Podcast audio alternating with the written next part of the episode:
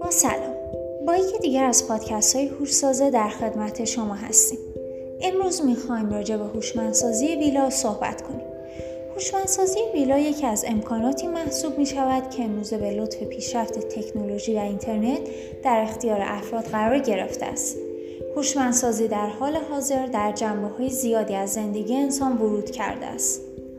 یکی از کاربردهای هوشمندسازی در ویلا است در این ویلاها سیستم های هوشمندی نصب می شوند که MBS نام میده می شوند و هدف اصلی از نصب آنها مدیریت فضای داخلی ویلا و ساختمان و تامین امنیت آنهاست.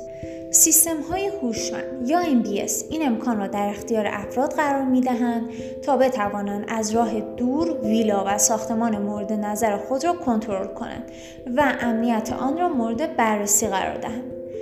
نحوه کارکرد این سیستم های هوشمند توسط یک کنترل که به وسیله اینترنت کار می کند مدیریت می شود.